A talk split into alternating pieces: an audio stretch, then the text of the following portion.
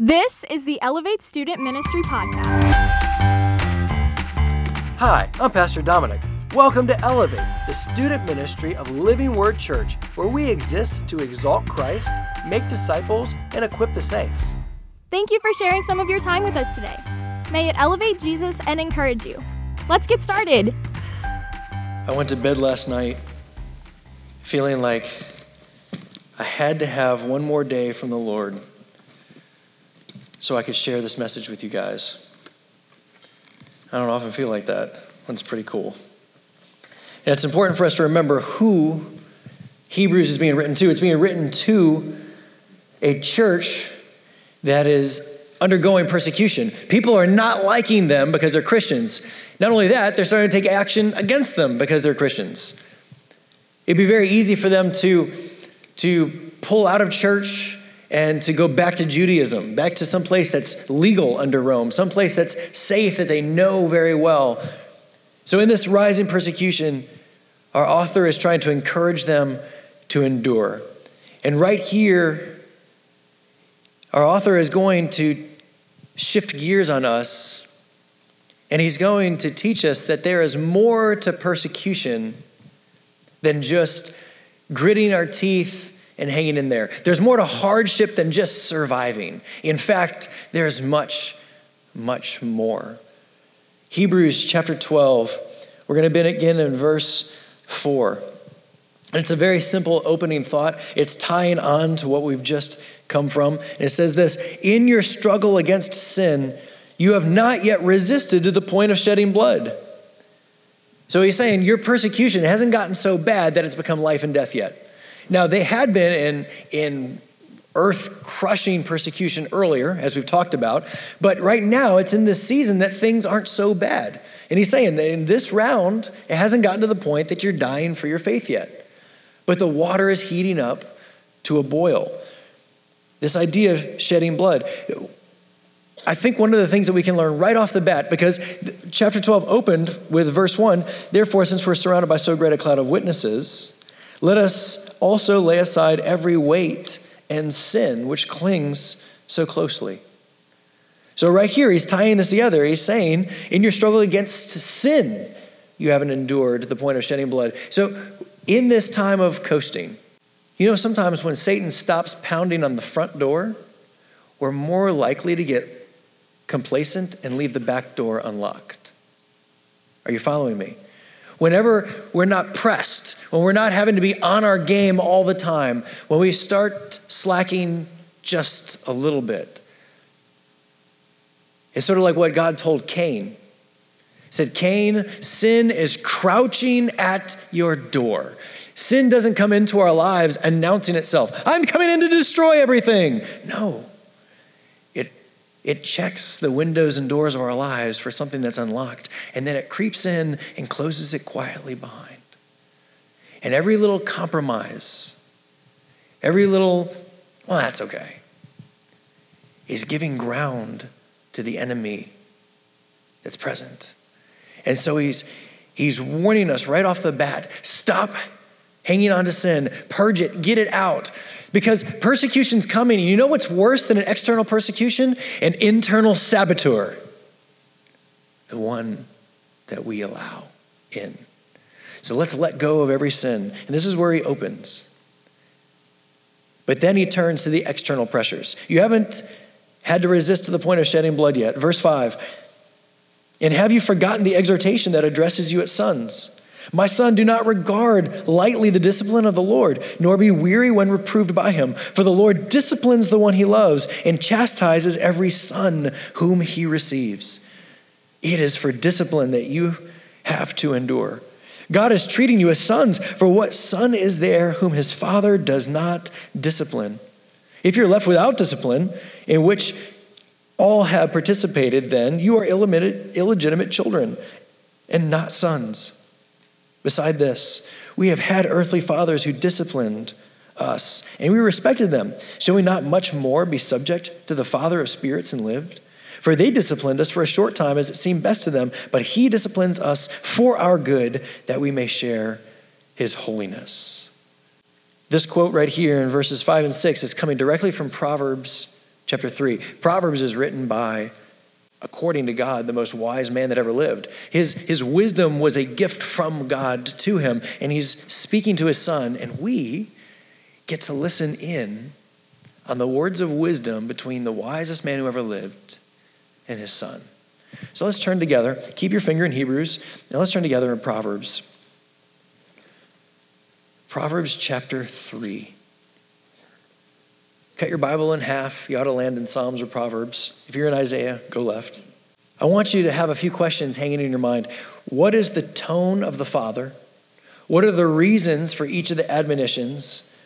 What is the Father's motivation in giving his guidance? Proverbs chapter 3. We're going to start in verse 1. We're going to jump around a little bit for time's sake, but this would be a great one for you to go study on your own. Proverbs chapter 3, verse 1. This is Solomon speaking. My son, do not forget my teaching, but let your heart keep my commandments. For a length of days and years of life and peace they'll add to you. And let not steadfast love and faithfulness forsake you. Bind them around your neck, write them on the tablet of your heart, so you will find favor and good success in the sight of God and man. Let's jump down to verse 5. Trust in the Lord with all your heart. Do not lean on your own understanding. In all your ways, acknowledge him, and he will make your paths straight, or he will make straight your paths. Be not wise in your own eyes.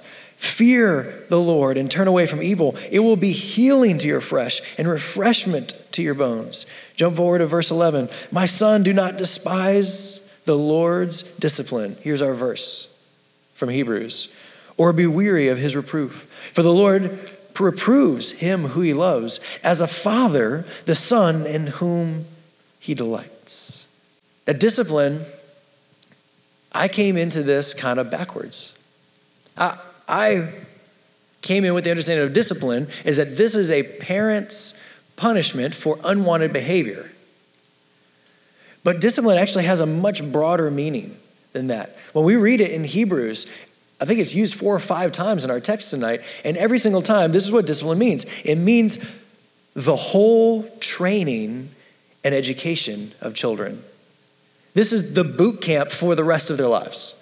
And a parent has the responsibility of shaping, molding, and training their child for maturity.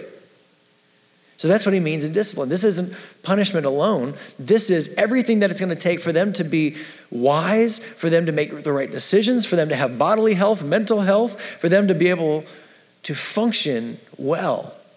But listen to the tone. What is the tone of the Father here? What are the reasons that he's giving these admonitions? What's the Father's motivation? for doing this. I mean, you see, he, he wants good things for them. He wants long life. He wants blessings. He wants straight paths. He wants refreshment and health for his son. This isn't a father who's, who's mean.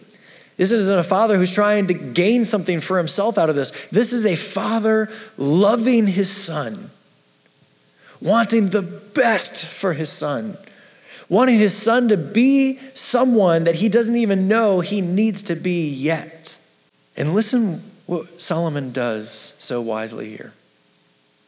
He knows that his son is going to have to stand before God and be led by God and even be disciplined by God. So, what, is, what does he do here? Look at this. My son, don't despise the Lord's discipline or be weary of his reproof, for the Lord reproves him who he loves as a father the Son in whom he delights. Son, do you feel how much I love you? I want you to know that God loves you like that. He compares his own relationship with his son to God's relationship with his son, so that the son, when he's being disciplined, when he's being reproved, when he's being corrected, when he's being trained in the boot camp for life under God, that he's not going to despise it. He's going to remember that God's heart is just like a good father's heart. So, why is the author of Hebrews using this verse to encourage the church in persecution? The first reason is he's using these verses to remind them that they have an exclusive position in the family of God, that God is their good father. men and women of God in here, I need you to pay attention right now. Because this changes everything. More than you and I have realized. It changes everything. This is this idea of God as Father and our adoption into his family is the climax of this whole book. It is the way that we have heaven. It is the only way that we grow in relationship with God. Scripture, especially in the New Testament, is saturated in this doctrine of God's fathership. It's saturated so much so that as we read it, because we're not watching for it, because we don't understand how profound, how critical this is, we are like ignorant people walking through a diamond mine and we're missing the glittering gems on the wall. As we read through Scripture, we must begin to read Scripture through the understanding that we're talking about tonight that God is our Father. If you were to define briefly, in only a few words, what is a Christian? J.I. Packer makes the argument that it can be summed up into this very short phrase A Christian is one who has God as Father. Period. You can leave out all the do's, you can leave out all the don'ts, you can leave out so much, but this is what it comes down to. Is God your Father? It is a mistake when people talk about God being the Father of all mankind. Nowhere in Scripture, from cover to cover, will you ever find that belief that all of God's created people are, by necessity, His children. They're His creation. They have value as God's creation. But the Old Testament specifies exclusively one group of people that God calls his son, and that is the seed of Abraham, Israel. When Moses goes before Pharaoh, what does he say? He says, Release my son to go into the wilderness. Then in the New Testament, something special happens. You see, in the Old Testament, God reveals in Exodus 3 his name, the divine personal name of God, Yahweh. I am that I am. And wrapped up into this name is God's self sufficiency, his immutability that he never changes, the fact that he's eternal. You could go back 10 million years and he is then the great I am. And you could go forward 100 billion years and he is still the great I am. He is eternal. And as the great I am, he stands separate and he stands transcendent from all of us. God is distant. And because of our sin, by necessity, we are separated from him. His defining quality of the Old Testament is his holiness, which means separation. He is separated from us because of our sin. The great I am. And it's only by his mercy that he creates a way through the, the sacrificial system that we've been talking about all year that from their obedience and because of his great love and mercy, he's willing to dwell with that specific people because of blood, because of purity laws. That is the covenant of the Old Testament. The covenant of the Old Testament is you can't get close to God. He is too holy. You will be obliterated by his holiness because of your filthy hands and heart. That is the covenant of the Old Testament. That by his mercy and grace, he makes way that he can come and dwell in the camp. But only one man can be in his presence one time a year, and he better do it right. And then we have a shift. Everything changes in the New Testament. God's holiness and his mercy, our humility and coming to him as sinners, and holy fear of God is absolutely true and it's the foundation of the New Testament. But something has been added.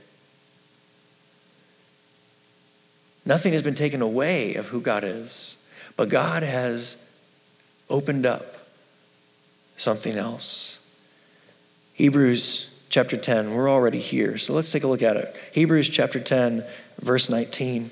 Therefore, brothers, since we have confidence to enter the holy places by the blood of Jesus, by the new and living way that he opened for us through the curtain, that is, through his flesh. And since we have a great high priest over the house of God, let us draw near with a true heart and full assurance of faith, with our hearts sprinkled clean from an evil conscience and our bodies washed with pure water.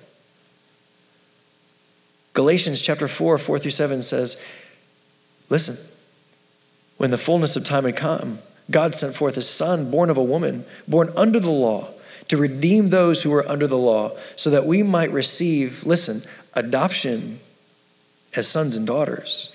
Because you are sons and daughters, God has sent the Spirit of His Son into our hearts, crying, Abba, Father. So you are no longer a slave, but a son and daughter. And if a son and daughter, an heir, an heir, an heir through God. God is Yahweh. And in the New Testament, his covenantal name for us is Father. It changes everything. No longer is the covenant stay away because of your sin. His covenant now, through the blood of Jesus, is draw near, come in, get closer. Draw near to me, and I'll draw near to you. We were separated by God from our sins. It was hopeless. We were guilty of the penalty of death. And God's wrath was against us, and something had to change. And so, God, out of His great love and out of His great mercy, sent His Son, God Himself in flesh. And something, something transpired. There was a transaction that took place on Calvary, on that cross. Jesus took the totality of God's wrath and hatred for sin against him. So that God's love, his sonship love, could be placed on us. So that we could be made right, in right standing, made righteous before God. That is what we call justification. But justification is not the end or the goal. Justification is the beginning, it's the starting line, it's the firing of the starting gun, it's the gate opening. Because justification takes place in a moment in time. Every, every sinner that comes to the Lord repents of their sin, commits their life to Christ, and is saved by Him has God applied that blood of Jesus to their account and they're justified in a moment. But justification is just a legal transaction between us and God. It removes the sin, it, it quenches the wrath of God against us, but few, let me say this over again, many people may have left a courtroom having been accused of a crime. Many may have left acquitted, but few have ever have left a beloved son of the judge.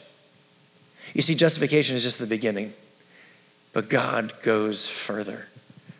Every gift, every, everything about our faith is made possible not just by justification. That's the opening. That's what makes it possible for us to be near God Everything is made possible because of God's adoption of us, because of his fathership of us. Let me unpack this for you guys for a little while.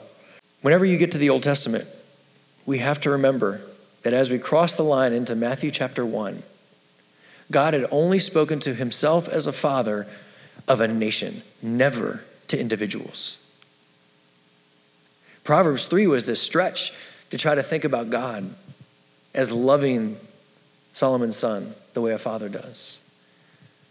But for the whole Old Testament, God's son was a nation. And as Matthew 1 opens, you see the word son and father of a lot. It's the genealogy the son of, the son of, the father of, the father of, throughout the genealogy. The first time ever that we see applied to an individual that God is called father is in the Sermon on the Mount in Matthew chapter 5. And in the Sermon on the Mount, between Matthew chapter 5 and Matthew chapter 7, Jesus calls God your father. No, you in this room, like right here, now. He calls God your father 15 times in those three chapters. And every time that Jesus said, your father or your heavenly father, to them it was like shocking. What? Me? And Jesus is like, Your father. No, you. Look at your father. Your father in heaven. Your heavenly father. This is, this is a mind flip that he's turning everything upside down of their understanding of God. And he's grabbing them and he's pulling them into the family. Things are changing. In a Roman household, in ancient Rome, there was a lot of deaths of babies, so much so that adoption became a regular practice. And we're about to turn to Romans chapter 8. And Paul is writing Romans, the Roman church, understanding their culture.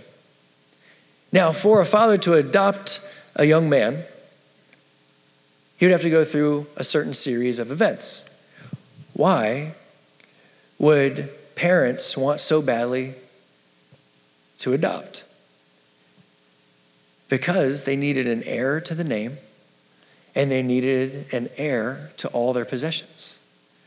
And so, if they couldn't have children or their children died, they would look for someone they felt was worthy that they would adopt. Most of the time, it wasn't even little kids they were adopting, they would just ad- adopt men at age. But they would go through this series. They would first take the young man and they would go in front of a council of seven witnesses. This boy is being taken on as my son and heir. Then the father would go to any, any lenders that this young man had, and he would pay off all of his debts. He would come into the family debt free. Then he would go through the legal work of making him the sole heir. Follow me on this.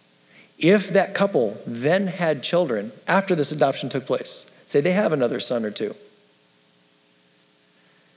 that adopted son is seen just as much a blood son of the father as the biological children. So he would become a joint heir with the biological children. Everything would be split evenly because he is seen in every way, both emotionally, relationally, and legally, as a son of that family. Now turn to Romans chapter 8. Watch what Paul does in his genius. Romans chapter 8, we're going to pick up in verse 12. Listen for some of the key words. Romans chapter 12. So then, brothers, we're debtors. What? Not to the flesh, not to your old ways, not to the, the old sin. You're debtors, not to the flesh, to live according to the flesh. For if you live according to this flesh, you will die, but if by the Spirit you will put to death the deeds of the body, and you will live. Verse 14 For all who are led by the Spirit of God are sons and daughters of God. For you did not receive the spirit of slavery to fall back into fear, but you have received the spirit of adoption as sons, by whom we cry, Abba, Father. The Spirit Himself bears witness What's better than seven human witnesses? God as witness. The Spirit bears witness with our spirit that we are children of God. And if children, then heirs, heirs of God and fellow heirs, joint heirs with Christ.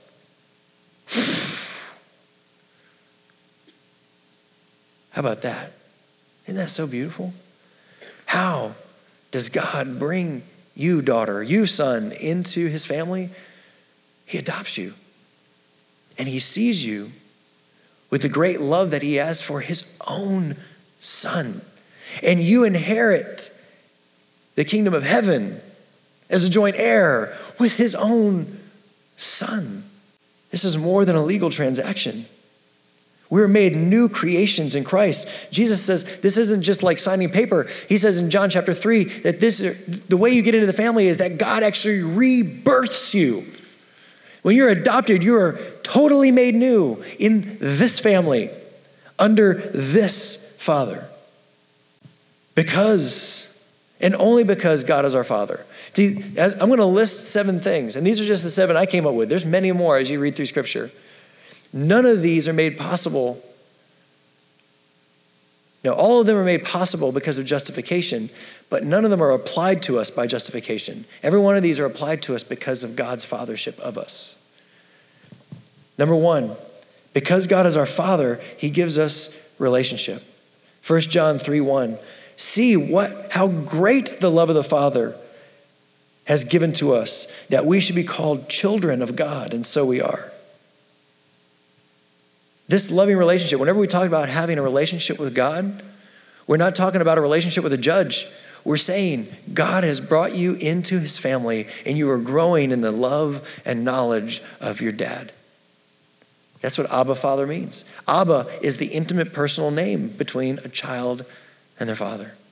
Because God is our Father, He gives us provision. Remember Matthew chapter 6? This is in the Sermon on the Mount.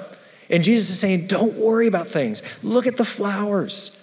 God clothes them. Look at the birds. He feeds them, He cares for them. And then he ends, he ends with this in Matthew 6, verse 31. He says, Therefore, don't be anxious, saying, What shall we eat, or what shall we drink, or what shall we wear? The Gentiles seek after these things, and your heavenly Father, what? No, your heavenly Father knows that you need them all. You see, elevate. My kids don't wake up in the morning wondering if today I'll decide not to feed them or not. That's never crossed their minds. They live in complete dependence assuming that their parents are going to care for them. Why do we stress so much?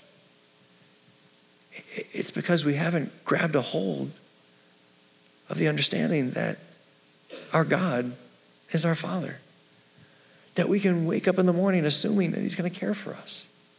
It never has to cross our mind that He would leave us or leave us destitute.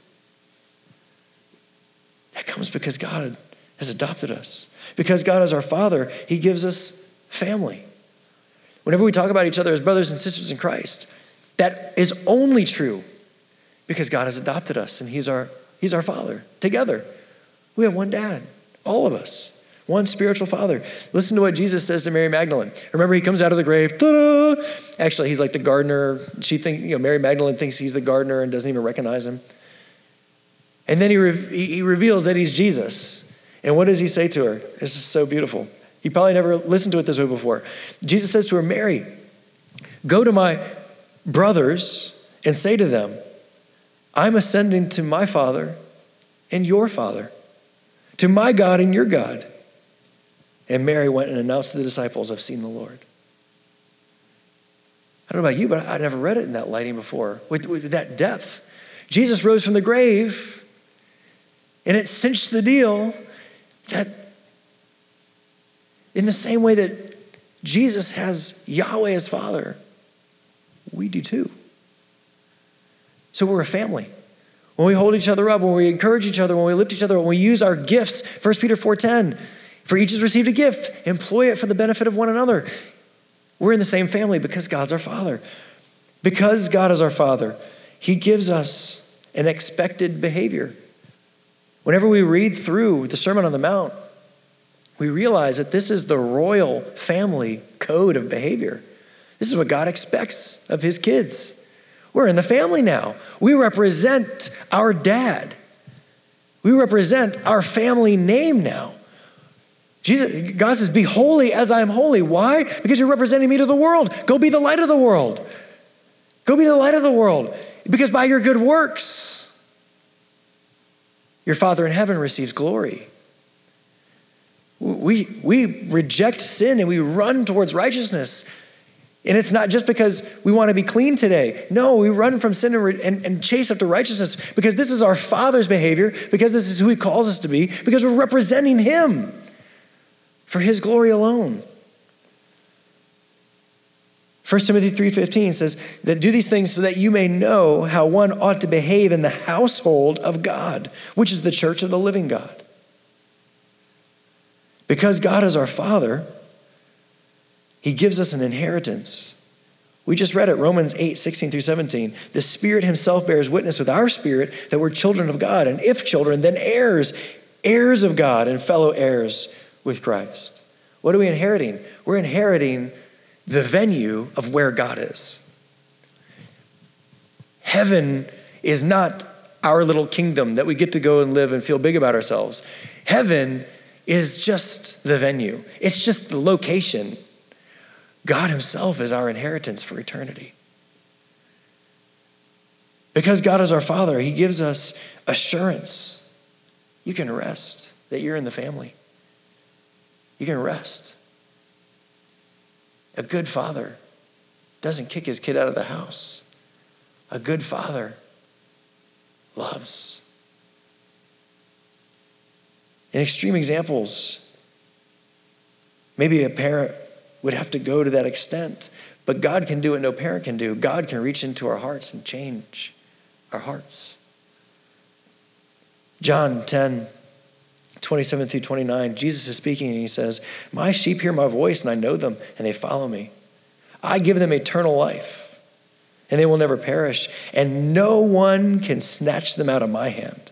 Listen to this My Father, who has given them to me, is greater than all, and no one is able to snatch them out of his hand, out of the Father's hand. Because God is our Father, we can rest. And because God is our Father, He gives us discipline. We spend our lives in spiritual boot camp. We spend our lives with our God loving us too much to leave us the way we are. We, we spend our lives with God with a chisel, with God shaping us to be more like His Son. And it's not out of meanness, it's not out of selfishness. No, that's the whole point of Proverbs 3. No, it's out of fatherly love. It's out, out of a desire for our good that God would discipline us. And this brings us all the way back around to Hebrews. Because our, our author of Hebrews has something really uncomfortable for us. And he wants us to grasp that God is our Father, our loving, good, perfect, wise Father. Verse 7. Why is the author using this verse? First, it reminds us of our exclusive position in the family of God that He is our good Father. And second, it reminds us that persecution, persecution reminds us that our loving Father is at work, that our hardships are actually part of God's chiseling, that they're a, a good thing. What? Yeah, our suffering is God's tool. It is a good thing and this perspective change galvanizes our endurance to the family. They're not going to let go in the middle of persecution if they grab a hold of the understanding that persecution is not something they just have to grit their teeth and endure. Persecution is God's good work to shape his children. Verse 7 it is for discipline that you have to endure. God is treating you as sons. For what son is there whom his father does not discipline? If you're left without discipline, in which all have participated, then you are illegitimate children and not sons. What's God saying? He's saying if life goes easy for you, you might need to check yourself because God will always step in and shape us.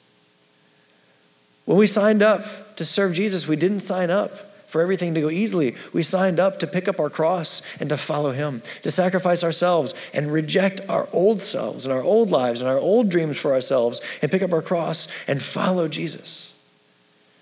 To lose our lives so that we can receive and gain our lives. And he compares God's discipline to earthly fathers. If even sinful fathers that make mistakes can make good decisions and discipline sometimes, how much more can our perfect Heavenly Father be at work for our good? Verse 11 For the moment, all discipline seems painful rather than pleasant, but later it yields the peaceful fruit of righteousness to those who have been trained by it. I want to read verse 11 again. Make sure you're reading with me. For the moment, all discipline seems painful rather than pleasant. What, does, what, what discipline is he talking about? He's talking about their persecution. Their persecution isn't because they've done something wrong. The persecution is because God is training them. This is boot camp. But later it yields the peaceful fruit of righteousness to those who have been trained by it. You see, an immature child can't grasp this. But someone who is wise, someone who is maturing in their faith, can begin to see the connection between a loving father and good discipline. And that father's discipline. My kids have no idea most of the time why I discipline them, why they get punishments, why I sit there and give them incredibly long lectures about what it means to serve the Lord or be a part of our family. They don't get that now. But, but the day is going to come by the work of the Holy Spirit that they're going to look back and, and they're going to say, wow, like, I, I didn't get it then. But I'm so glad I didn't get away with things. I'm so glad that whenever I was sloppy, someone, someone pulled me back and shaped me a little bit. I'm so glad that someone taught me what to, what to do so that whenever I didn't do it and I fell on my face, now I finally knew what to do. Thank God for his training. Because if me, a sinful dad, can get it right sometimes, and my kids, if they'll submit to Jesus and make God their father, will walk in the love and training of a perfect dad. And everywhere that I fall short, God will pick up and He'll make it right. God is in control of hardship. He uses it for our training. He's at work in it. What we see as persecution, hardship, and, and suffering, all of this is in God's hands. And it's so much more. It actually gives us hope because whenever we realize that it's discipline, you, see, lots of people have been persecuted. You don't have to be a Christian to be persecuted, you just have to be different. For people to not like you, for people to want to, to open up anger on you. Persecution means you're different. But if we change our scope to understand this as discipline, discipline means that we're sons and daughters. Do you see the difference? This is, this is the meat of God's word. This is something we can hold on to in the worst of things. Persecution might just mean you're different, but discipline means He's your Father.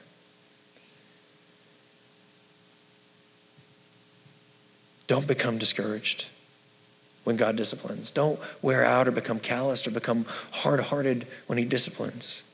Yeah, it stings, but His motives are good. They're for our good. They're coming from a heart of love, even greater than the Proverbs 3 Father's heart. Behind every suffering is a loving Father at work. Romans 5, chapter 3. Listen to this. Romans chapter 5, verse 3. We rejoice in our sufferings. What? How can we rejoice when things are going wrong? How can we rejoice if someone hates us because we love Jesus? Because persecution is God's training. It reminds us that we're sons. We rejoice in our suffering, knowing that suffering produces endurance. And endurance produces character, and character produces hope. And hope does not put us to shame because God's love has been poured into our hearts through the Holy Spirit. Suffering, when you peel back to see what's happening, is God's love being poured into us, shaping us, produces, produces, produces, produces. God is at work. Romans 8, we just came from there. That's, this is the chapter that talks about our adoption. Listen to Romans 8, verse 18. For I consider that the sufferings of this present time are not worth comparing with the glory that is to be revealed to us. And then you jump forward to 28. You've heard this verse a thousand times, but let's listen to this verse now through the lens of adoption and God's fathership. Listen to this.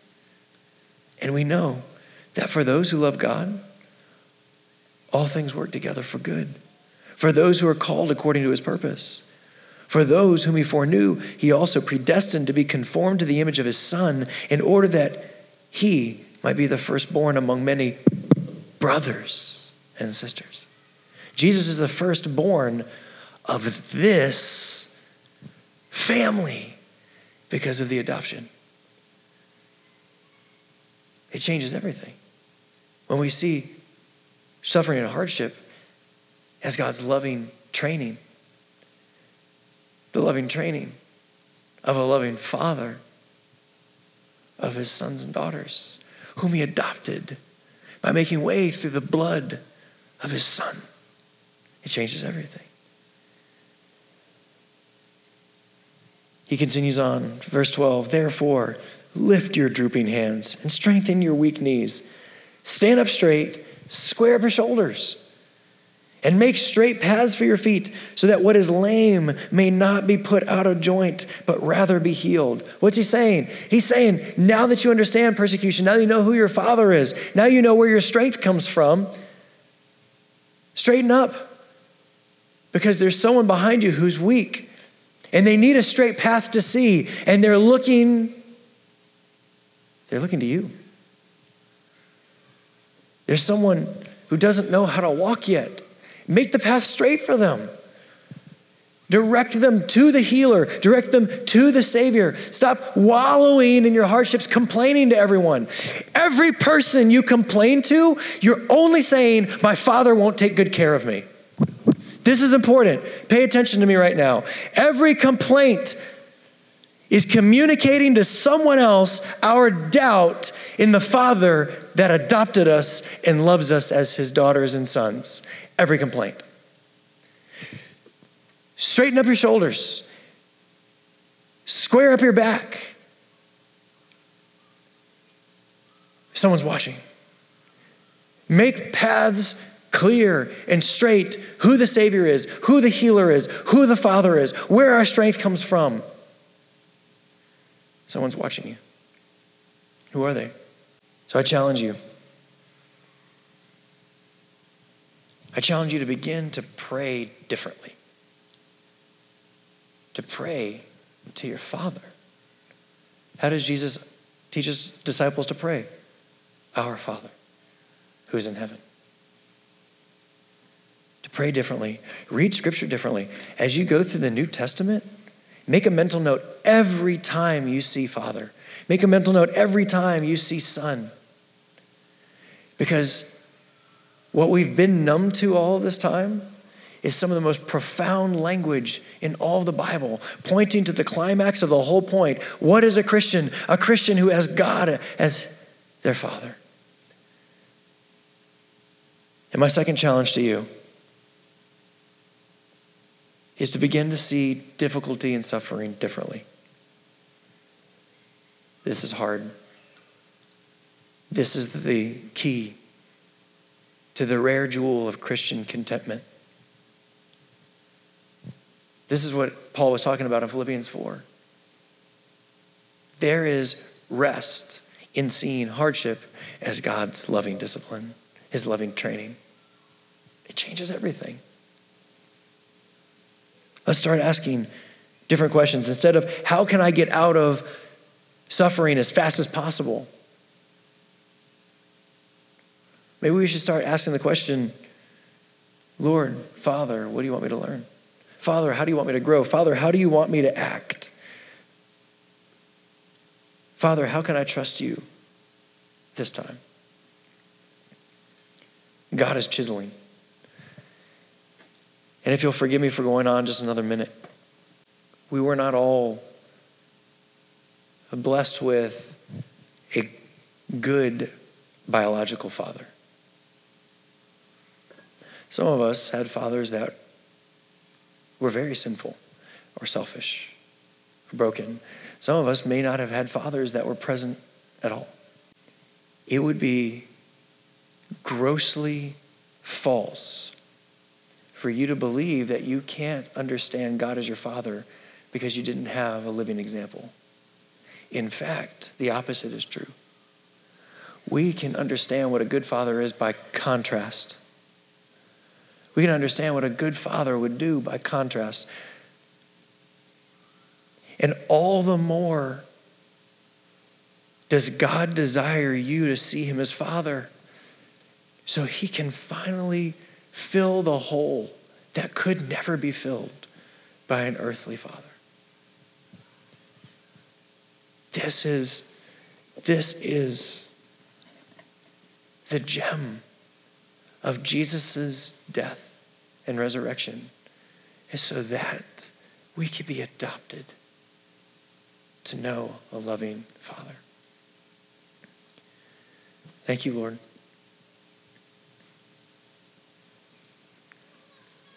Thank you that you didn't just clear our debt, but you brought us home.